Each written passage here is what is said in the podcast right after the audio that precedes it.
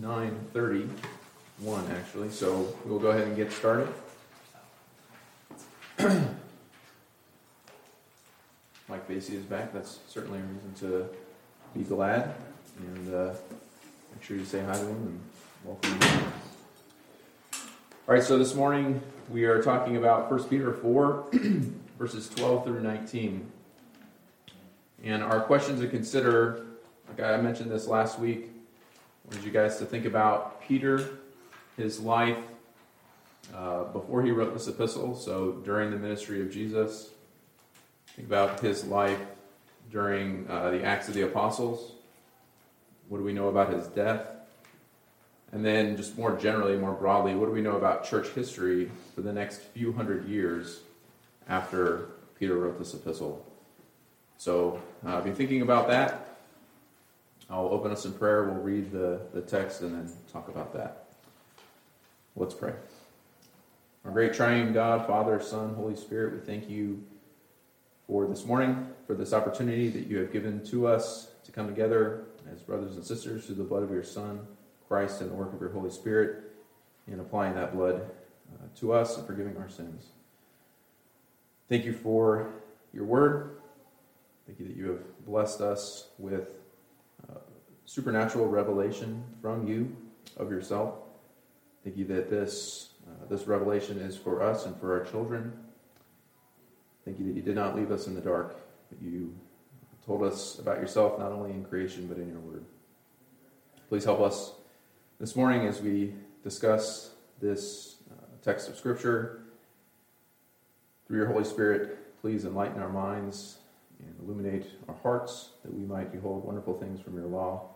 May you use this text and this time to make us more like your Son Christ, be conformed to his image for your glory and the good of your church. We pray all these things in Christ's name and for your glory. Amen. All right, so I'm going to read uh, 1 Peter 4 12 through 19, and then we'll get started. Beloved, do not be surprised at the fiery trial when it comes upon you to test you, as though something strange were happening to you. But rejoice insofar as you share Christ's sufferings, that you may also rejoice and be glad when his glory is revealed. If you are insulted for the name of Christ, you are blessed, because the Spirit of glory and of God rests upon you. Let none of you suffer as a murderer, or a thief, or an evildoer, or as a meddler. Yet if anyone suffers as a Christian, let him not be ashamed, but let him glorify God in that name. For it is time for judgment to begin at the household of God. If it begins with us, what will, the, what will be the outcome for those who do not obey the gospel of God? And if the righteous are scarcely saved, what will become of the ungodly and the sinner? Therefore, let those who suffer according to God's will entrust their souls to a faithful Creator while doing good. All right, so what do we know about Peter?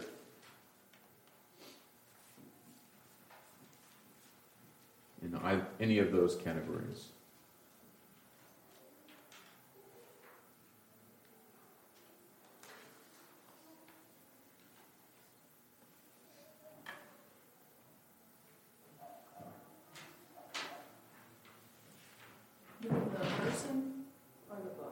The person. Yes. He was an apostle. Yep, he was an apostle. Good. He was a disciple, one of the, the inner circle of Christ's disciples.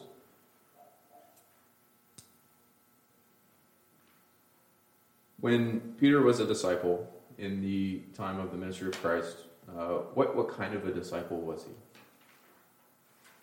You had to choose one word, one modifier to describe Peter as a disciple, what would you choose and why?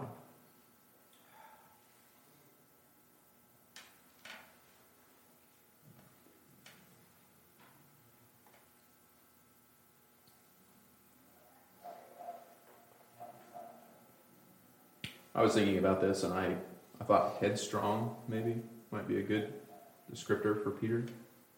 You guys agree with that or not? What was that again? Headstrong. Headstrong. What are some things that Peter did that might be considered headstrong?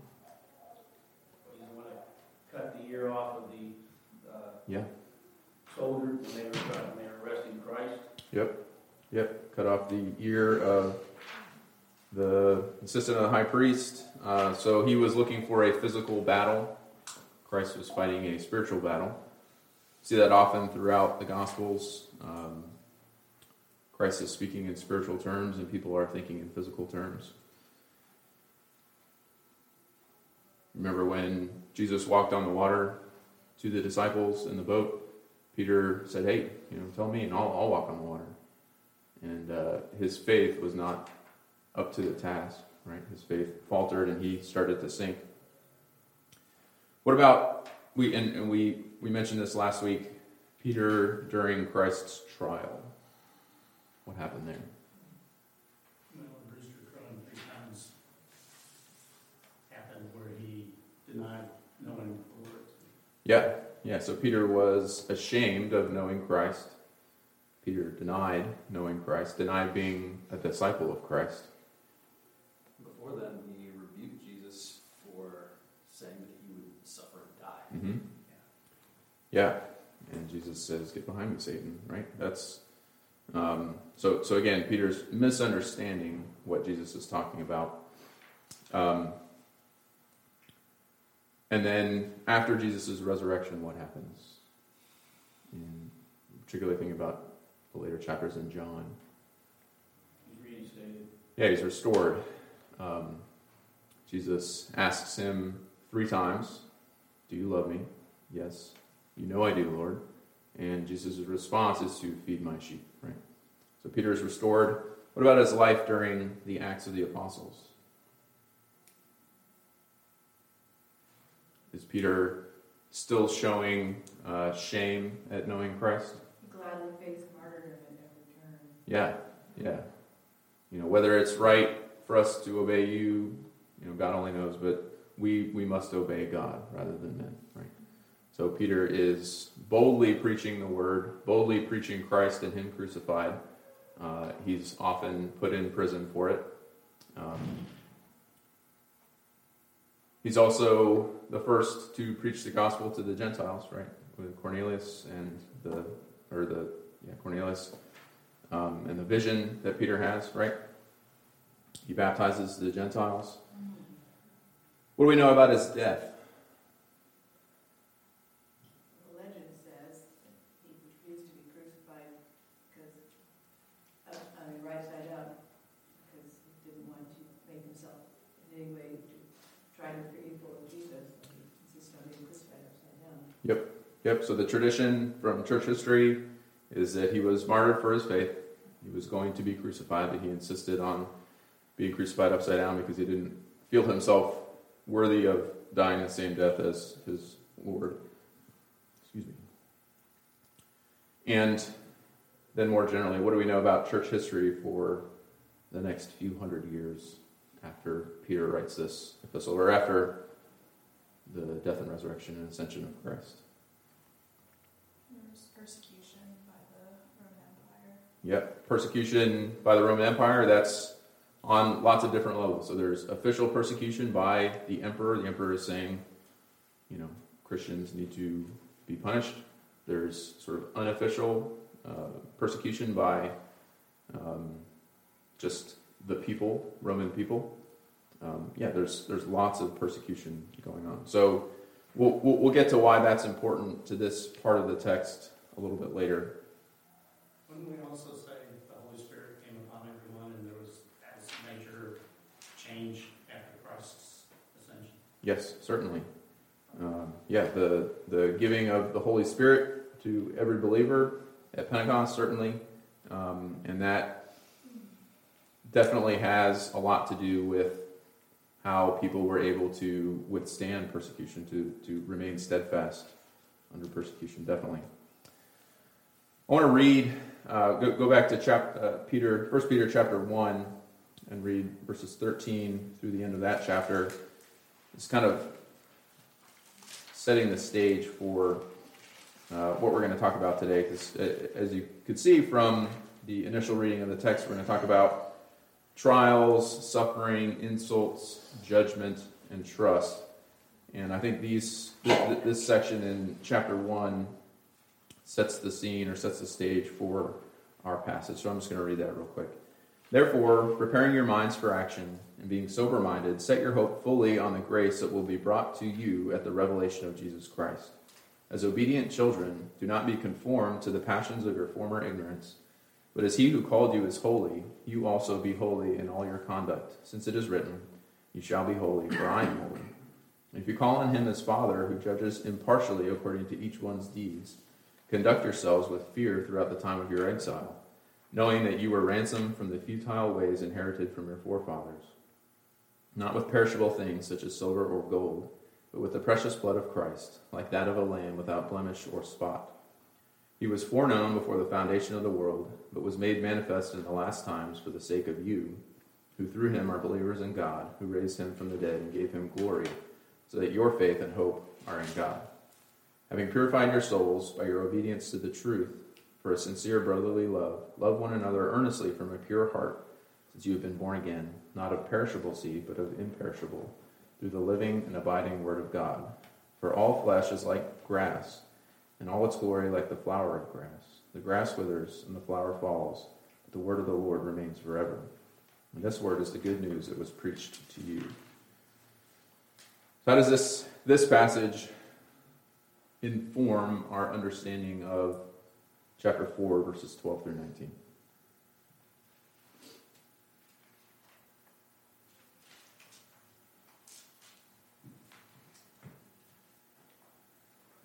Regardless of the trials and temptations we go through, we're still supposed to be obedient to the Lord, Mm-hmm. and that the long term our salvation is sure, and this is a very brief period of time compared to eternity. So Yeah. we have plenty to look forward to to get us through some of the harder things. Yeah, definitely. So it's uh, it- it's a matter of perspective, right? So Peter is, is setting our perspective not on um, the earthly, the however many years we have here on earth, but um, we're supposed to focus on eternity with the triune God. That's good. What else? Well, what Peter's laying out in that first chapter is the foundation for the rest of the book. Talks about why we're going to have honey, or, you know, tribulation, but it also tells us why we're supposed to be holy and using Christ as our example. He's, in his, in his logical methodology of laying out his, his first, on First Peter, this is where he, you know, basically gives the foundation from which he goes off of for the rest of the book. Um, and he's telling us that we're not going to experience anything different from what Christ has, and because of Christ is why we're going to do it. We are in Christ. Is why we're going to see those, um, you know, trials and tribulations. Yeah, definitely. I mean, thinking about the way that he, the, the Hebrew writers placed their emphasis, the, the strongest place was last. And the last thing, the last big rock, if you will, in this passage, after the therefore in 13, and and between the therefore and uh, verse 13 and the therefore in 2 1, the biggest rock there is the quote from Isaiah 40. Uh, but the word of the Lord stands forever. hmm And so everything is based on Christ's word. Yeah. In contrast to what he was, what he did, hey, this will not happen to you. Mhm. So he's, through his trials, he's done this full 180 to believe and preach the word. Definitely good. Thank you. All right, so let's look at let's look at verse twelve. So uh, on your on your outline, I've provided uh, very few notes, uh, so you can fill in fill them in as you see fit. But uh, I have put sort of those five concepts that, that I mentioned: trials, suffering, insults, judgment, and trust, with the appropriate verse. So verse twelve, talking about trials. I'll, I'll I'll read it again. Beloved, do not be surprised at the fiery trial when it comes upon you to test you as though something strange were happening to you. Uh, so, why are Christians not to be surprised at fiery trials when they come upon us? Why is that not something strange? Christ said, told, the- told the disciples, the disciples taught all of those people that were under their tutelage, Mm-hmm. that you will suffer because of me. And you will be persecuted. Christ said that before he, uh, you know, was crucified. Yep. So that's John, uh, John 15, verses 18 through 20. This is the, the upper room discourse. Jesus says, If the world hates you, know that it has hated me before it hated you. If you were of the world, the world would love you as its own, but because you are not of the world, but I chose you out of the world, therefore the world hates you. Remember the word that I said to you, a servant is not greater than his master. If they persecute you, if they persecuted me, they will also persecute you. If they kept my word, they will also keep yours. So, yeah, Jesus is saying, don't be surprised. Servant's not greater than his master. Christ is the master, and they persecuted him. So we should expect the same.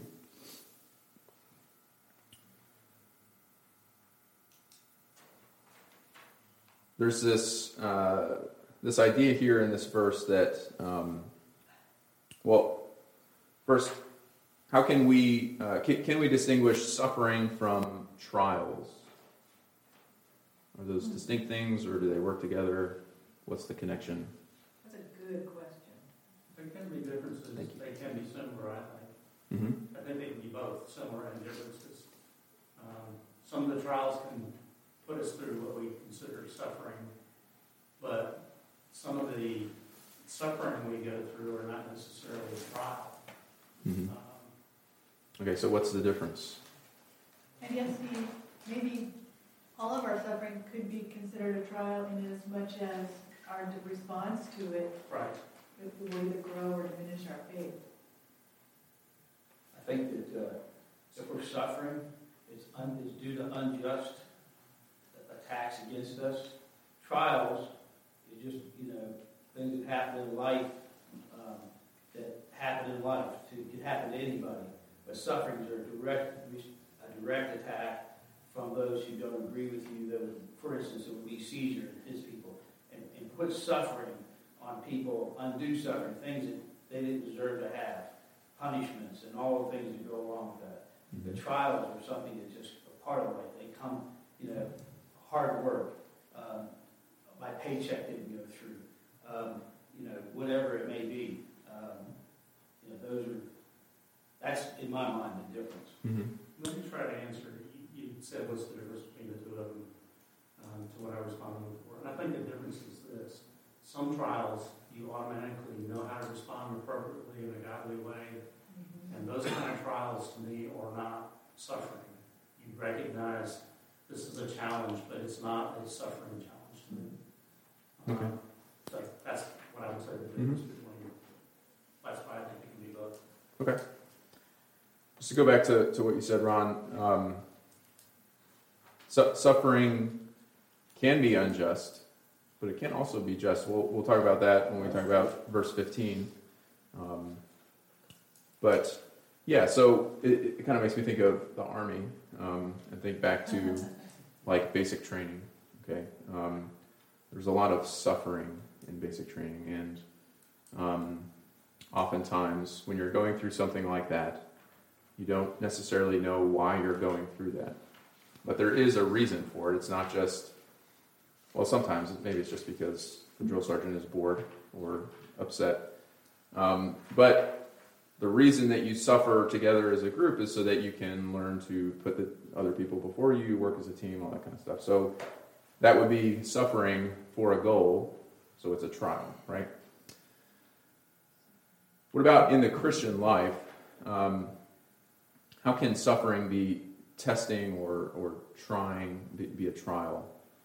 And are there any scriptures that come to mind that, that link suffering with trials? Yeah, you can not beyond what you're able to bear, but with a trial or temptation, uh, you will be provided a way of escape. Mm-hmm. My personal life would tell you, you might be tried right to the edge, of all you can stand though, or where you're safe. So You may think I'm doomed and I'm not gonna make it, but you will. Yeah. Yep. Good. Any other scripture passages come to mind? Makes me think of Hebrews 12, um, verses 7 through 11, or 13, excuse me. Um, it's for discipline that you have to endure. God is treating you as sons. For what son is there whom his father does not discipline? I think this goes uh, very well with what Pastor Mock is preaching about through Judges. Um, the Israelites were uh, the children of God, and they failed a lot. They uh, were wayward often, and they suffered because of that.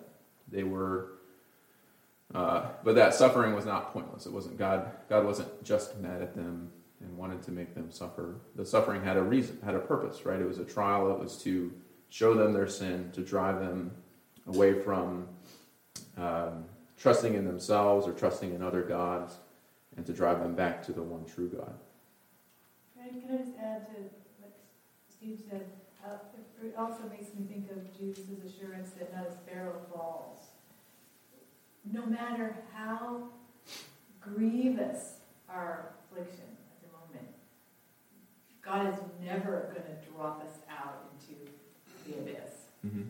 He will, he will get us through it, and it's helpful to remember that He's right there and will see us through. Mm-hmm.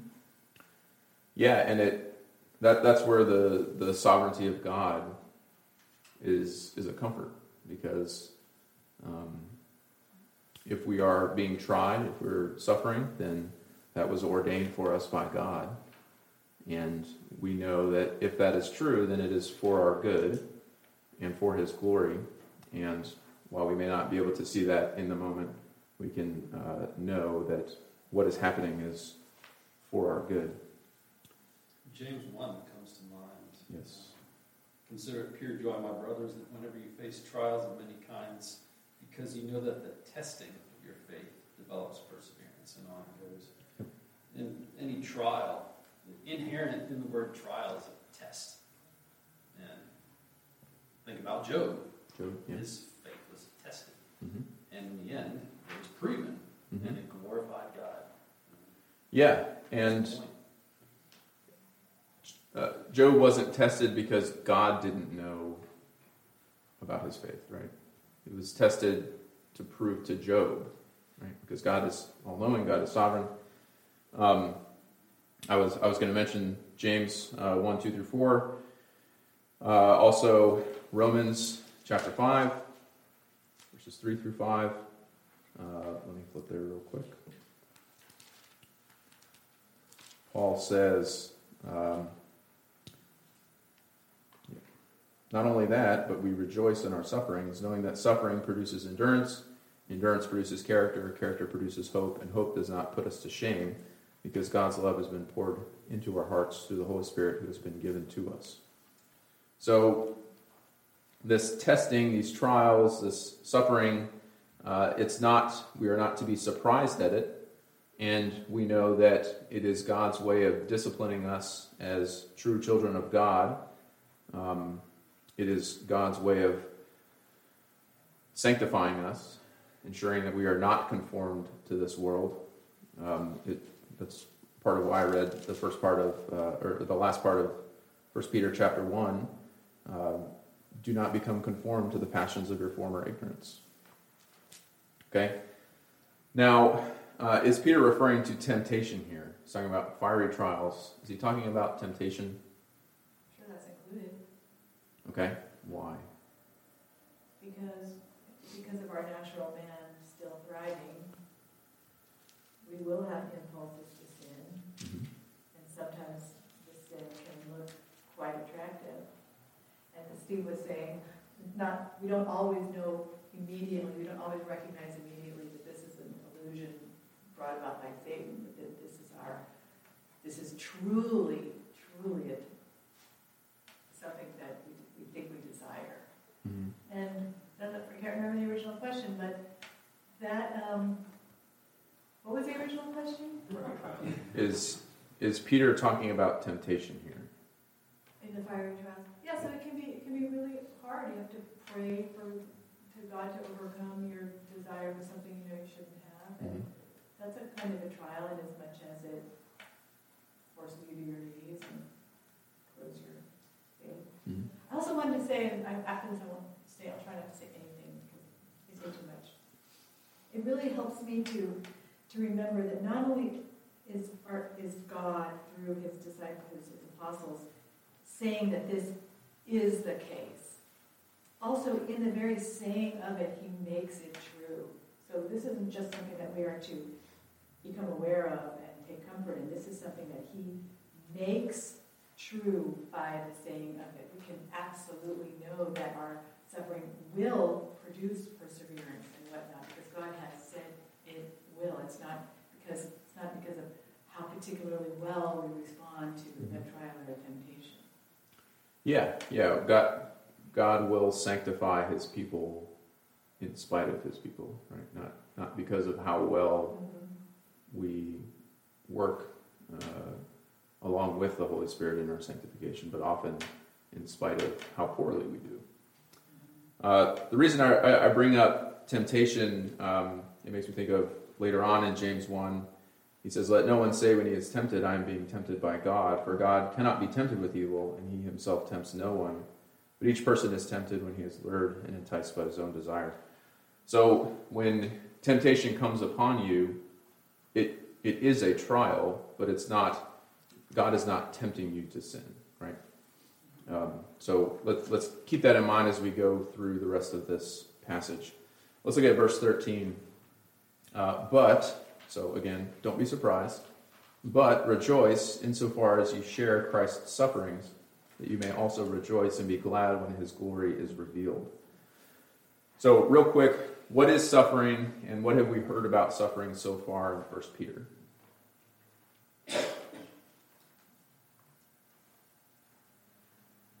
You will undergo it.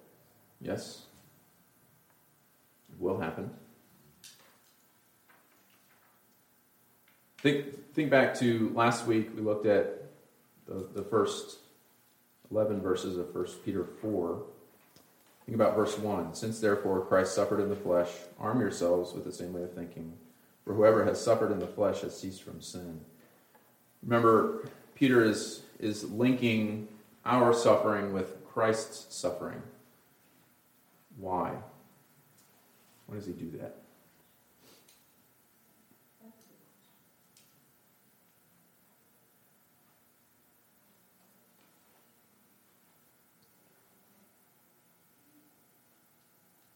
Remember, we're, we're called to imitate Christ because we are united with Christ.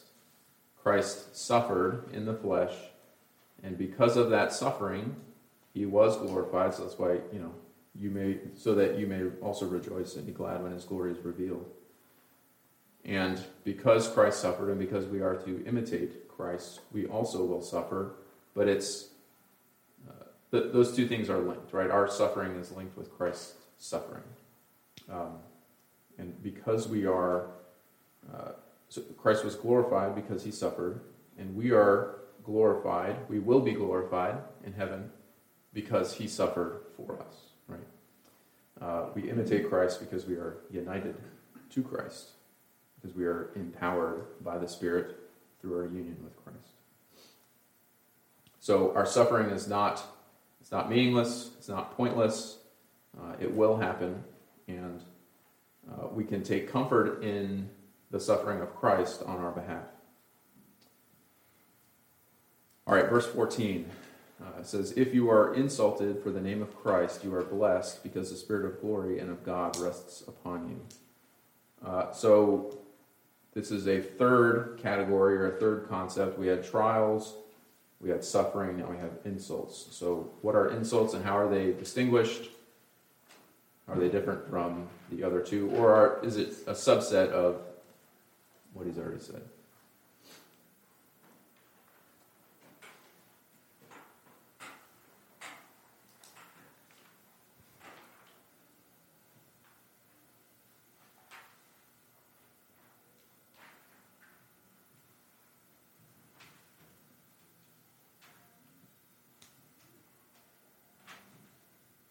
What is what is an insult?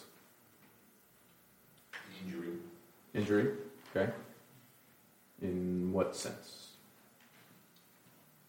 Well, an insult to the body is, is a physical injury to the Mhm. body. An insult to the person, the psyche is a damages their psychological well-being, Mm-hmm. their emotional, mental state. So, which one do you think he's referring to here? The latter. Probably the latter. I mean, Could certainly mean the former as well. But so, kind of interesting. I was I was listening to a sermon on this passage to prepare, and the the pastor brought up the if at the beginning of verse fourteen. He says, "If you are insulted." Why does it say if and not when? Is Peter saying that you may not be insulted for the name of Christ? Is an insult only applicable if you let it bother you? So people could say an insult to you, but if you are steadfast in your faith and you can roll off your back, is that actually an insult to you? That's a good question. Um,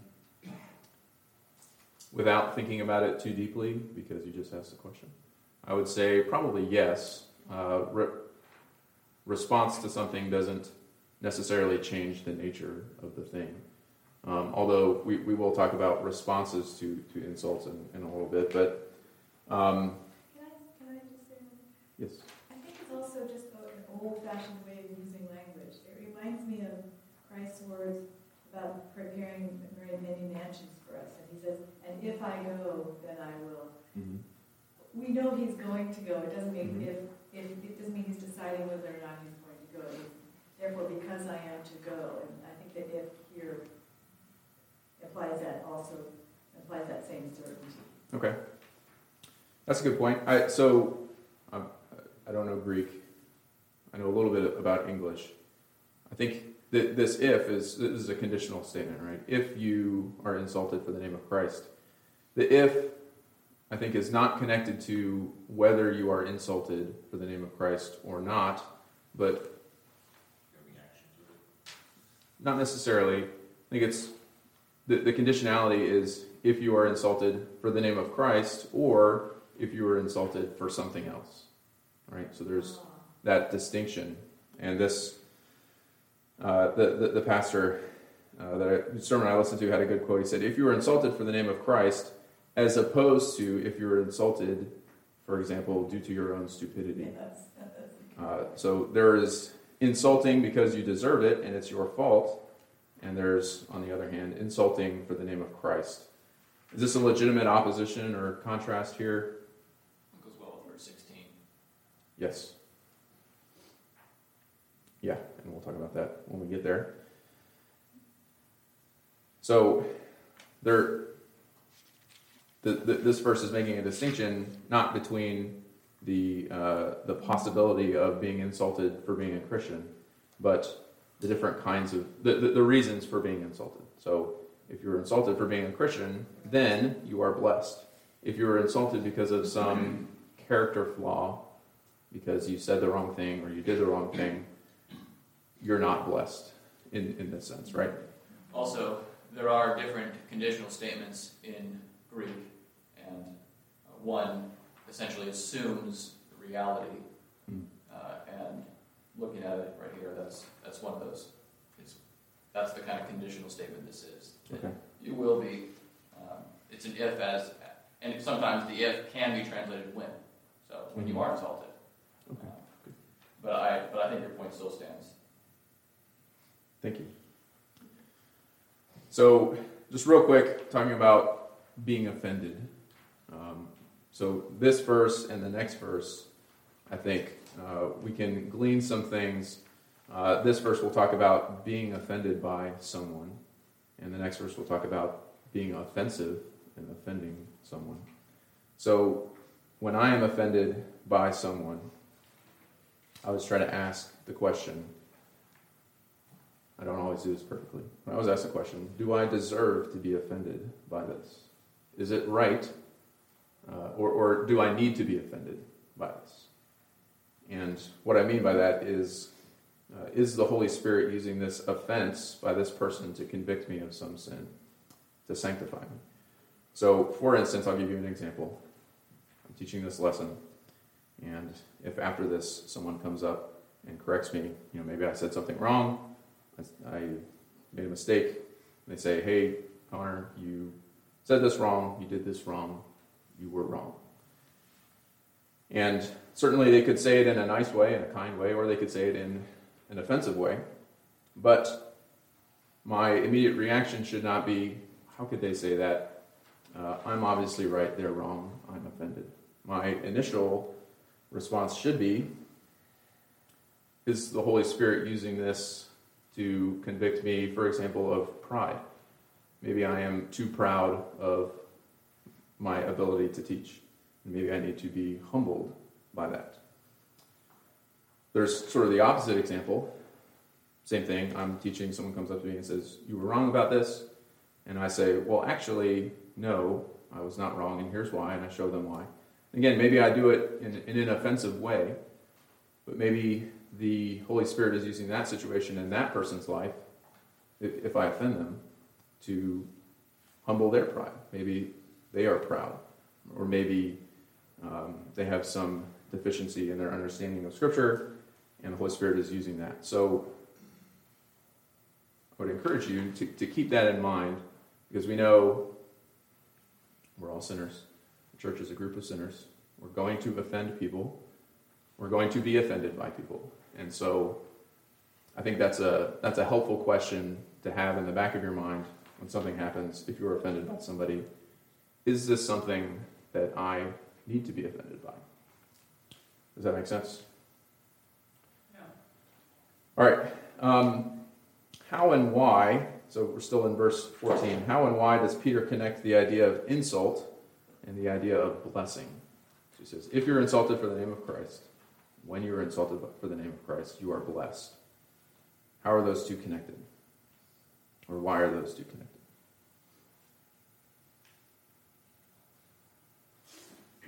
To me, it's obvious. If you're insulted standing up for Christian beliefs and Christian core, you're standing up for righteousness, you're standing up for godliness, and your response to the insult is appropriate, and you should be blessed. You will be blessed, I guess, in another way, you're blessed in being able to know the truth and respond appropriately. Mm-hmm. Failure to do that, you would be just like the person that's insulted you, most likely. And you would not do what you just said. You would not automatically go, is this something I need to learn from? Is this true? Or possibly you'd be immediately offended and respond inappropriately. Mm-hmm. What does he say in, in the second half of the verse? What, so we're blessed because what? Because the Spirit of the glory of God rests upon us. Yeah. So we have the Holy Spirit working all of us, our attitudes and our thoughts, and graciously we do. And I'm certain that we don't respond perfectly and have to have the Holy Spirit work extra hard on occasion. I mean, I hope I'm not grieving the Holy Spirit very often. Yeah. Right. It makes me think of uh, 1 Corinthians 1. Uh, Christ, the gospel, Christ crucified, is a stumbling block to Jews and folly to Gentiles. So if you are a Christian, uh, if you are proclaiming the truth of the gospel, the truth of Scripture, it is going to appear as foolishness to the world or a stumbling block. Um, and so the measure with which you are insulted or called a fool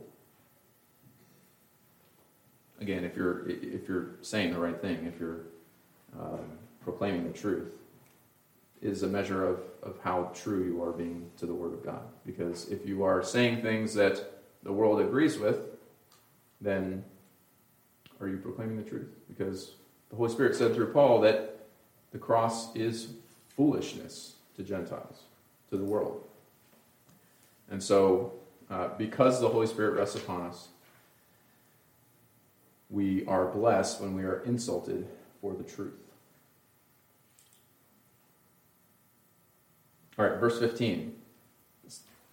I'll, I'll read it, and then I want you guys to explain why he puts this verse here. It says, But, so if you're insulted for the name of Christ, you're blessed. But let none of you suffer as a murderer or a thief or an evildoer or as a meddler.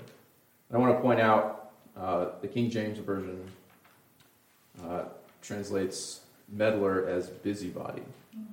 So I'm going to say busybody because I think that's a better word, uh, may- maybe a more understandable word um, for us. So, why does Peter put this verse in there after right after verse 14?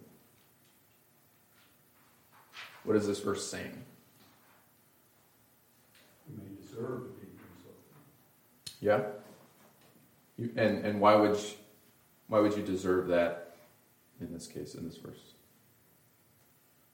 Because you may have done one of those things. Yeah, yeah. So, so sort of logically, verse fourteen is saying if you suffer for the name of Christ, if you're insulted for the name of Christ, you're blessed. But if you suffer or are insulted for these things, you're not blessed. Right? This is something categorically different from what verse fourteen is is talking about. You're not sharing in Christ's suffering. Going back to verse thirteen. Okay, so the four cat. What what four categories does he give here in this verse? What what was the question again? What four categories does Peter give in verse 15?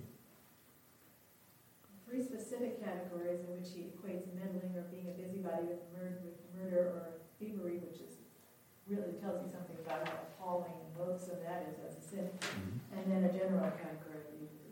Right, yeah. So let's talk about the first two murderers and thieves. Um, I think those are fairly self explanatory, right? If you murder someone and you suffer for it, you're not blessed in the same way as if you suffer for the name of Christ. I think we, we understand that. What about evildoers? Like, like Joan said, that's a, that's a general category. What can we classify as evil doing? all these things line up the Ten Commandments. I mean, I know you want to talk about it individually, but when we violate the Ten Commandments, we're going to be punished for that. Yeah. Uh, either in this life or the next, if we die in our sins. Mhm. So I think he's, you know, tying us back to the, the, the basic requirements of what God has said that we have to live our lives according to His Word, Mhm. which are the Ten Commandments. And then if we violate those and we suffer because of that, it's because we deserve to have that suffering Mhm. as a punishment Yeah. for, for violating those commandments, whatever they are. I mean, he puts down four things, but I mean, it really does cover cover all of them. Yeah, yeah. So it would cover all. Yeah, and, and, and I think evildoer is that catch-all category because what, what what's a synonym for evildoer?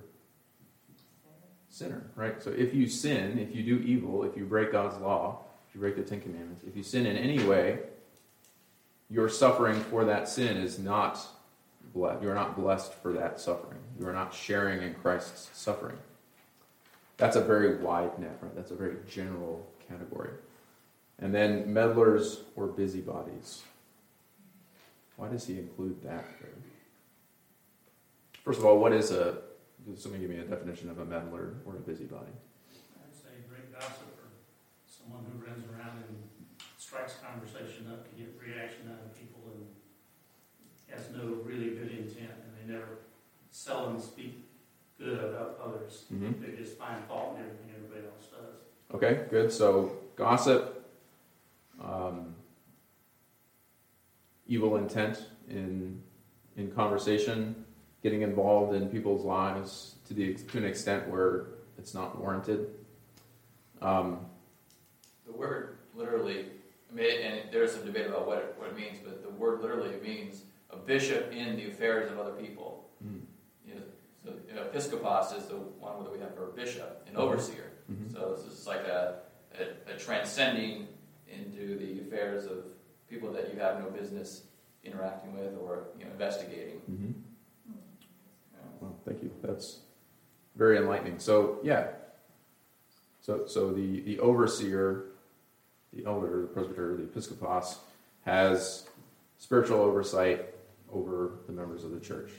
But if you appoint yourself an episcopos, a bishop, over every aspect of people's lives, you are fulfilling this category here. Uh, so this is where I want to talk about being offensive or giving offense. So we talked about taking offense in verse 14, talk about giving offense.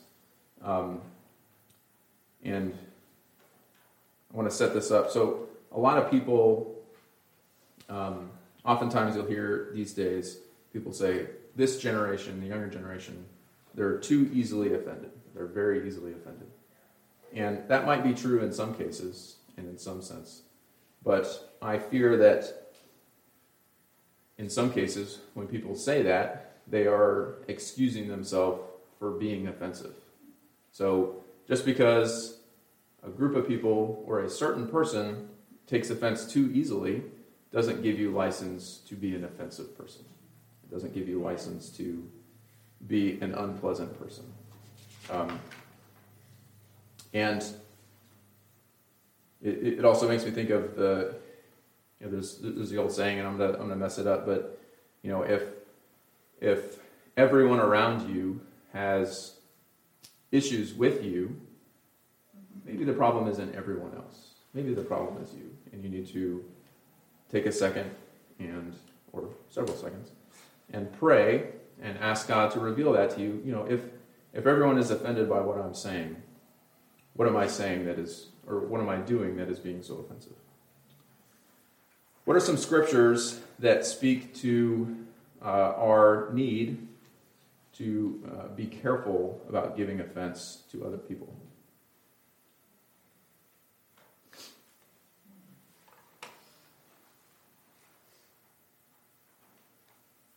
I'm going backwards order because it's easier flipping pages. I think of Hebrews 12, verse 14. We read earlier uh, 7 through 11, uh, 7 through 11. Verse 14 says, Strive for peace with everyone and for the holiness without which no one will see the Lord. So, part of our striving, part of our working out our faith, is to be at peace with everyone. That, to me, ties directly into Romans chapter 12. Um, Gentle answer turns away wrath. yes? Good. James three about the tongue, I'm sorry? James three about the tongue. Yes, James 3 about the tongue, certainly. Um, Romans 12, verse 18, if possible, so far as it depends on you, live peaceably with all. So, Paul, Paul there, he, he puts in this, so far as it depends on you, that's like a qualifier, right? Um, so, you might be uh, striving for peace with everyone. You might be uh, trying to live peaceably with everyone, and people are still going to be offended by that. So, that's not a knock on you. But as far as it depends on you, you are to live peaceably with all.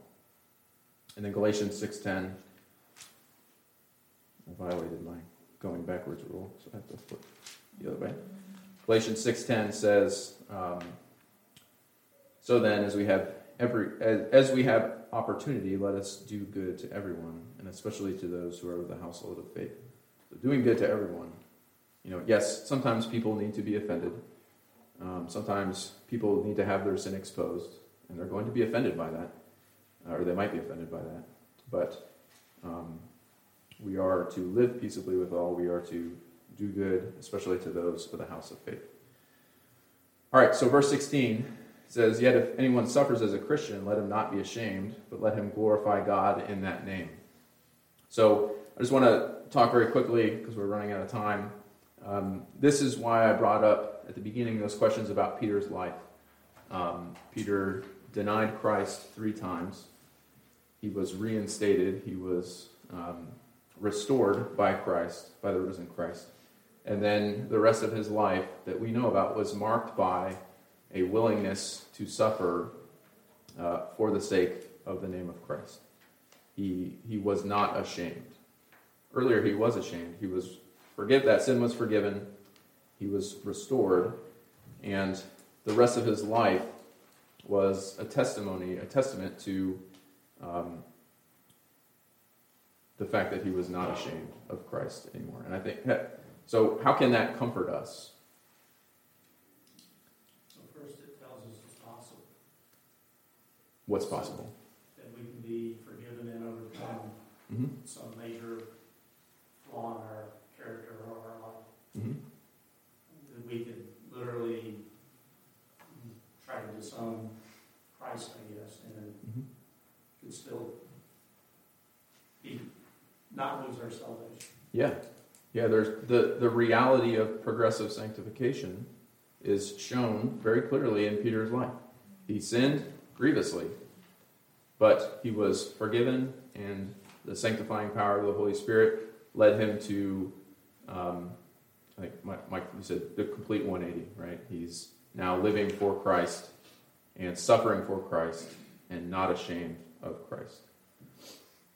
Um, and then just remember the audience to whom Peter is writing here. So this is sort of the, the general church history thing. So a lot of people that he's, a lot of the people to whom this letter is addressed, uh, they, they may have known people who have died for their faith.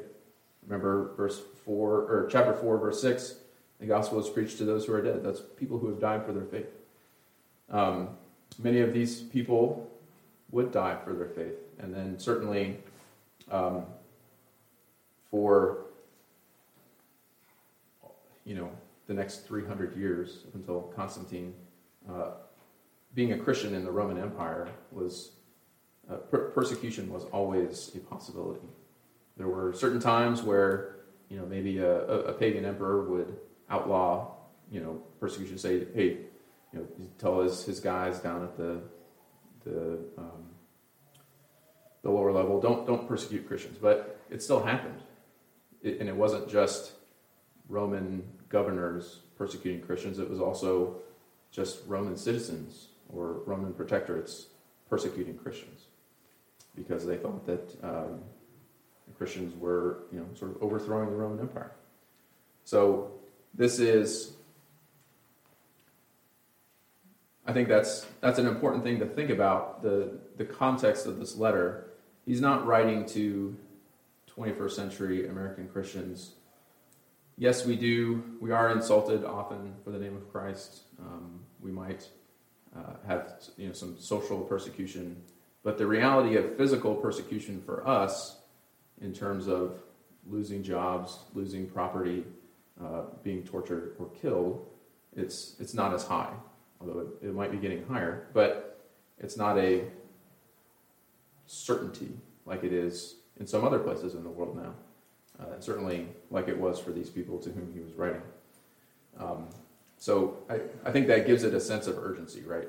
He's he's not just saying, you know, if, if this were to ever happen to you, then don't be ashamed. But he's saying it's very real. There's a very real possibility there has been it has been a very real possibility for maybe the majority of the church throughout history that physical persecution would come upon them. And so, in spite of that, he's saying, don't be ashamed. All right, verse 17. Uh, for it is time for judgment to begin at the household of God, and if it begins with us, what will be the outcome for those who do not obey the gospel of God? So, this is, this is judgment. He's going into judgment here. So, what is the outcome of judgment for the believer?